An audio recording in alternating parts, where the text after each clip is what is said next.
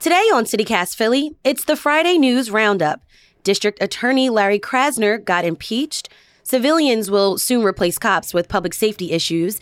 And we're talking about places where you can volunteer or get a free Thanksgiving meal around the city. It's Friday, November 18th, 2022. I'm Trenae Nuri, and this is CityCast Philly.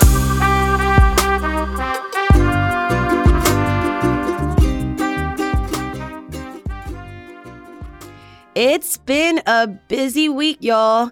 Four Philly Starbucks stores that unionized are on strike. The Democrats seem to have taken control in Pennsylvania at the State House. But today we're going to dive in and discuss a couple other big stories from this week. I've got lead producer Alexandra McMahon here with me today. Hey. Hey. And producer Abby Fritz. Hey, Abby. Hi, Trenae. So let's start with this really, I guess it's not surprising, um, the impeachment of Larry Krasner. Yeah, yeah, I know. We've kind of been Yeah. ex- anticipating this for months now. Um, because we had Denise Clay Murray, our political contributor, on a couple months ago talking about this. But yeah, Abby, what was your reaction to this news? I wasn't surprised, but I thought they would they would give it a beat before going from all the election stuff to just deciding to to impeach him entirely. So Right. yeah, it's a lot going on in Pennsylvania as always. That was the thing, though, is like I think that the Republicans were racing against the clock because the legislative session was ending, and they were like, "Well, this might be our only chance to do this, especially if the Democrats take control." And as Trenae just mentioned, it's looking like they will take control mm-hmm. next session, which is really interesting. Yeah, that is true. Um, I, I, I was also thinking though that they might not want to piss anyone off. If if there's going to be a Yeah. switching of the hands, they might be like, well, I'm gonna have to work with these people, so maybe I should wait and see who I'm pissing off first. Right. And it's still a long process, though. Um, the House has to make another decision. And if the state House flips into Democratic control, which a lot of House Democrats believe that that is likely, maybe this won't uh, go through. So we'll see. We'll have to see. Yeah. Yeah, and I know that there needs to be like a trial held in the Senate eventually, and like they would need a two thirds vote to actually remove him from office. And I think that's the part where like political experts are, you know, saying, you know, this is it's very unlikely. And we saw this happen on the national level too, right? They impeached former President Donald Trump. Um, but then I don't think anything ever really happened with the trial because it's like really hard to actually get that kind of stuff across the finish line. And Krasner has said this whole time that it's just like been a, pu- a political stunt, um, you know, to embarrass him and, and cause all this like uh, chaos. But I don't know. And, and it's interesting too, like the things that they are claiming he did. No one has said that he did anything illegal, and they don't have any evidence they're bringing to the table of like illegality. They're just saying things like staff oversight, and um, they pointed to his bail request policies and like not notifying victims of crimes on particular matters. Um, and then obviously the big thing that they're talking about is how he failed to prosecute various minor crimes. And I think too also the obstruction of the investigation into his office was another one. Yeah, and it, I mean the thing is too, it's like so hard to prove because the the Republicans like kind of like overarching claim is that you know Krasner's progressive policies have led to this rise in gun violence or rise in violent crime in Philly, and it's like how do you prove that though? Like what evidence would they be able to point to to be like yes, this policy is in direct relation to a rise in gun violence? And when Denise Clay Murray was on our show a couple months ago, you know, she pointed out like we've seen these rise in like violent crime like across the country. Like this is not just a Philadelphia problem. This is not a Larry Krasner um only like issue. so, yeah, I think that's kind of always been his his like defense too is like can you really say that this is all on me when like we're seeing it in other cities too? Right. Yeah. I mean, going back to the like we've been we've been talking about the story for months, but the most recent development this week was that the House like did vote to officially impeach Krasner, uh, and it pretty much fell on party lines, um, which again, like not a huge surprise, and probably why the Republicans were trying to rush this through because they knew if the House flipped, they probably wouldn't have the, enough votes to impeach him next session. But I think what just like really surprised me is, and the Inquirer pointed this out in their coverage, is like something like this hasn't happened in like 30 years, like where uh, the state house or um, the state government body has like tried to impeach someone. But, um, and, and they also said that this has only happened a handful of times in like the last 300 years. And I don't know, did you all read anywhere if like someone has ever officially been removed from office? Because again, like impeaching someone is very different from actually like kicking that person out of their job. Yeah, I was reading a CBS article about this, and I, there was two people who have been removed from office in Pennsylvania, and they're both judges. Mm. Um, one was in 1811, so a very long time ago. And then the last one, the second one, was in 1994, and it was a state Supreme Court justice. So never a DA. Never a DA. Okay. So, yeah, I mean, this is very historic what we're seeing. I think the thing that bugs me, though, and Denise made this point too, is just that this is kind of Pennsylvania's like the state legislature's way of of trying to kind of override what the voters in Philadelphia said a couple years ago when when Krasner was elected because I know he was elected with like an overwhelming majority of the vote. Like mm-hmm. people in Philadelphia really wanted him to be the district attorney. And so now that this like Pennsylvania state house is coming down and saying like actually no, we're going to remove him and it doesn't matter how you voted, I think that's the thing that bugs me the most about this story. And not only was he elected, he was also reelected. So he's yes. been voted on twice. the people of Philly have spoken twice. yes, exactly. Another story that stood out this week was the announcement that civilians would replace some Philly police officers with certain tasks. Um, yeah, this is wild to me. I, I see what they're doing with this initiative. Definitely putting more police officers on the streets to handle some of the more serious crimes, um, violence issues in the city. But yeah, so they're going to have civilian public safety officers focus on things like traffic tickets. And the list of other assignments were firearms examiner, document and digital evidence examiners.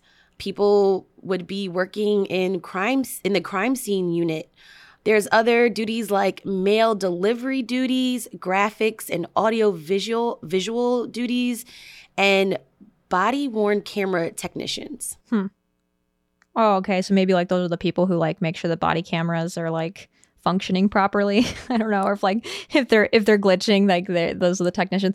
I mean, it's interesting because it said um the Inquirer coverage of this like mentioned this UPenn study that was done in 2020 that showed that 900 positions at the police department could be held by civilians. Interesting. So, wow. Yeah, I know. So it's like, well, yeah, maybe this change makes sense, especially if they're doing like desk work. Like, why do we need sworn police officers to be doing desk work?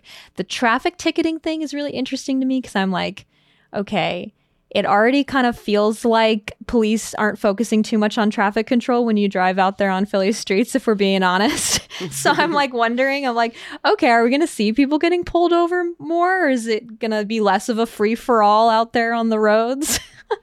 yeah, but the the crime investigators or having people being active in some in, in firearms examiners, uh, I, mean, obviously, there's going to be training, right? Mm-hmm. I, you know, I don't yeah. think it's going to be like, hey, Joe Schmo, come here and uh, do this thing for us. but yeah, maybe this inspires people too to want to give get more active in their communities, and mm-hmm. maybe mm-hmm. we might see a difference here. I don't know. Oh, yeah. I, th- I think I also read too that there's less restrictions, like for people who maybe wanted be- to become a police officer but couldn't because of certain, you know, I don't know exactly the restrictions, but maybe there's like, you know, oh, you have to do certain physical things mm-hmm. or, you know, you have convictions in the past or whatever it is. I'm not sure what these new qualifications will be, but there it's going to be lesser for these citizen officers. Oh, I think it's also really important to mention that these new public safety officers will be unarmed. Like they're not going to give civilians guns, which Right. was like my first thought. I was just like, wait, okay, okay, unarmed, yeah. cool. Yeah, yeah, no, no, no, no. I, I knew that much. I, it took me a second to catch up today. I was like, I was like doing, I was like, wait, would would they arm these people? Okay, no, that's a given.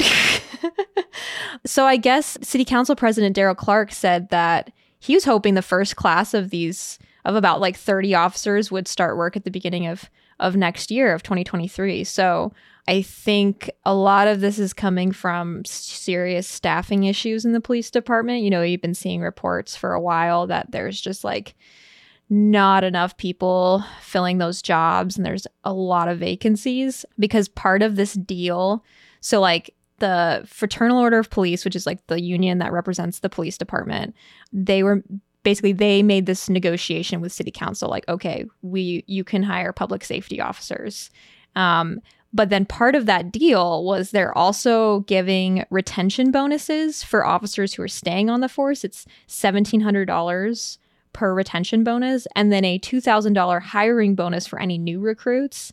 So it was just interesting to me that like they're just like throwing all this stuff at the wall to see like how do we fill these vacancies? Um, you know is it like money? Is it redefining what these roles look like and who we can hire? Um, yeah i just thought that was really interesting Yeah, no one wants to be a police officer. i know I mean, you know, it's a pretty tough job, and especially, you know, in our city where, you know, a lot of violence around guns. It's just it it's scary. But on a much lighter note, to get everyone in the holiday spirits, let's talk about Thanksgiving. I know that's next week. Do any of you have any Thanksgiving traditions that you share among your friends and families? I'm trying to think if my family does anything unique. I don't I don't think so. I think we just cook a lot and eat a lot, which is, you know, what a lot of people do Yeah. around Thanksgiving. so stuff, I don't know. but my family loves cooking. My dad is always like the the big cook. We're like baking bread and brining turkeys and, and doing all the stuff. Um, I'm usually on dessert duty, so Aw. Do you Yeah. have like a specialty that you do?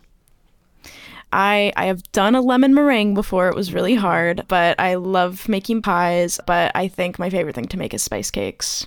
Any type of like heavily spiced cake I'm into, like grinding the cardamom pods and doing all that stuff. I, I love doing like the little things with cooking to make it a lot more flavorful. But yeah. Awesome. What about for you, Alexandra? Um, yeah, I mean, similar to Abby, my family doesn't have any like super special traditions. We're about to talk about like how to like give back to your community, you know, this Thanksgiving. And so I think now that my girlfriend and I have moved to Philly and maybe, you know, this is a good time to start new traditions because we're not going anywhere, we're not traveling, we're not we're just going to like keep it really low key for Thanksgiving. So maybe we'll try one of these like cool things where you can get out involved in your community because it's like n- something I've always wanted to do but never done and I don't know why maybe it's just cuz like I've just been like intimidated to like get started but yes I'm excited for this oh segment no, yeah. Don't be intimidated. So my friends and I, we started randomly started a tradition of getting up early on Thanksgiving morning and hitting up our local churches and community organizations. We pick a different one every year. In the past, we've gone to Bright Hope, Hmm. which is a church right on Temple University's campus. Um, yeah, one year we did the Arms of Alpha Thanksgiving Day service event, and that's at the Columbia North YMCA on Broad Street. And that one is unique too because not only do uh, folks get dinner, dessert, but also there is a community clothing drive as well. So a lot of the historically black sororities and fraternities volunteer there. Um, so you just make friends and you you know find out you know who's in your neighborhood so it's it's it's a really cool thing to do That's awesome. Oh, that's awesome. Abby, what's going on in South Philly? I feel like there's like probably good stuff because I've heard of like some organizations down there. Yeah, I mean, honestly, most of my volunteering has been with the Ronald McDonald House. It's just a charity that's near and dear to my family's heart. But they, around the holidays, need a lot of help because, I mean, if people don't know what the Ronald McDonald House is, it's a place for families with very sick children or even sometimes terminally ill children to live in proximity to hospitals. Mm. uh, so it's you know it's sometimes it's hard if, if you need to be going to the hospital every day for you know various things. So it allows people to kind of have living communities that are close to hospitals with kitchens and all this stuff. Uh, but around the holidays i know they need a lot more help because there's a lot of donations coming in and um, sure. people need to desk at the front. There's a tons of stuff. And there's even too if you want to do things, you know, year round, they need like maintenance people for the houses and uh, more skilled like technicians and stuff to volunteer and help out. So, yeah, I love cooking. I love making food for people. And especially if you know how to make large amounts of food for large amounts of people, it's like a huge skill and it's very needed at places like the Ronald McDonald House, especially around the holidays. So, oh, very cool. That's neat. Another one that I found in my research is an um, organization called Operation Turkey. And at first I was like, what? What are they doing? And this happens in the Kingsessing neighborhood, which is in West, like Southwest Philly. And it's at the Commonplace. And what they do is the night before Thanksgiving, they have this thing called the Philadelphia Turkey Tailgate. And that happens from 6 to 8 p.m. And basically, that's where you do some of the prep work for the meal giving that they're going to be doing on Thursday. And then, you know, obviously the big day from 8 to 12, they are giving out prepared packaged meals and they deliver it to people experiencing homelessness and folks who are a little bit less fortunate. That's cool. When I was like doing some research, I think the big one in in Philly and in Center City is um well, it's called Philly House now, but it was formerly Sunday Breakfast Rescue Mission.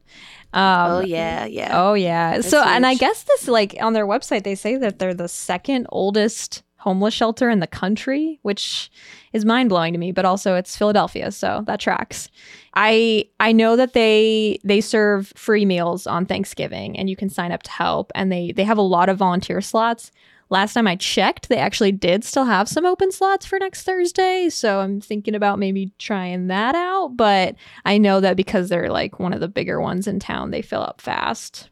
Oh, and we we have to mention, we have to mes- mention this.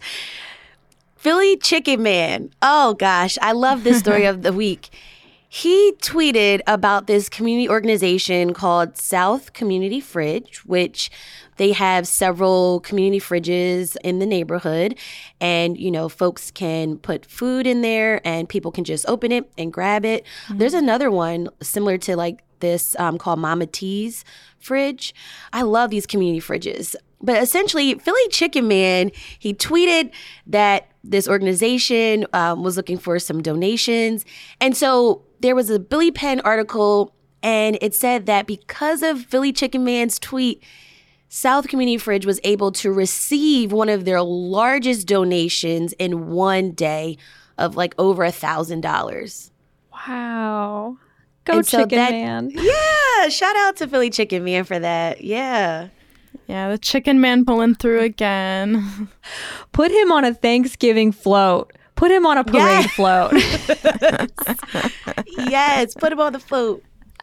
I think that is such a great use of your new, you know, new fame, your new platform promoting a local organization. And he said that um, in the article, in the Billy Penn article, it also said that, um, you know, he wanted to put more awareness on food insecurity in the city. Mm-hmm. So I think that was a great thing. That's incredible. Yeah, a lot of feel good stuff in the city. City of brotherly love. Hope the vibes keep going. Yeah. Happy happy early Thanksgiving, Philly. Happy early we, Thanksgiving. We yes. won't be putting out shows next Thursday and Friday, so hope you don't miss us too much. All right, lead producer Xandra McMahon and producer Abby Fritz. Thanks as always for chatting with me about the news. Thank you. Thanks, Trenae.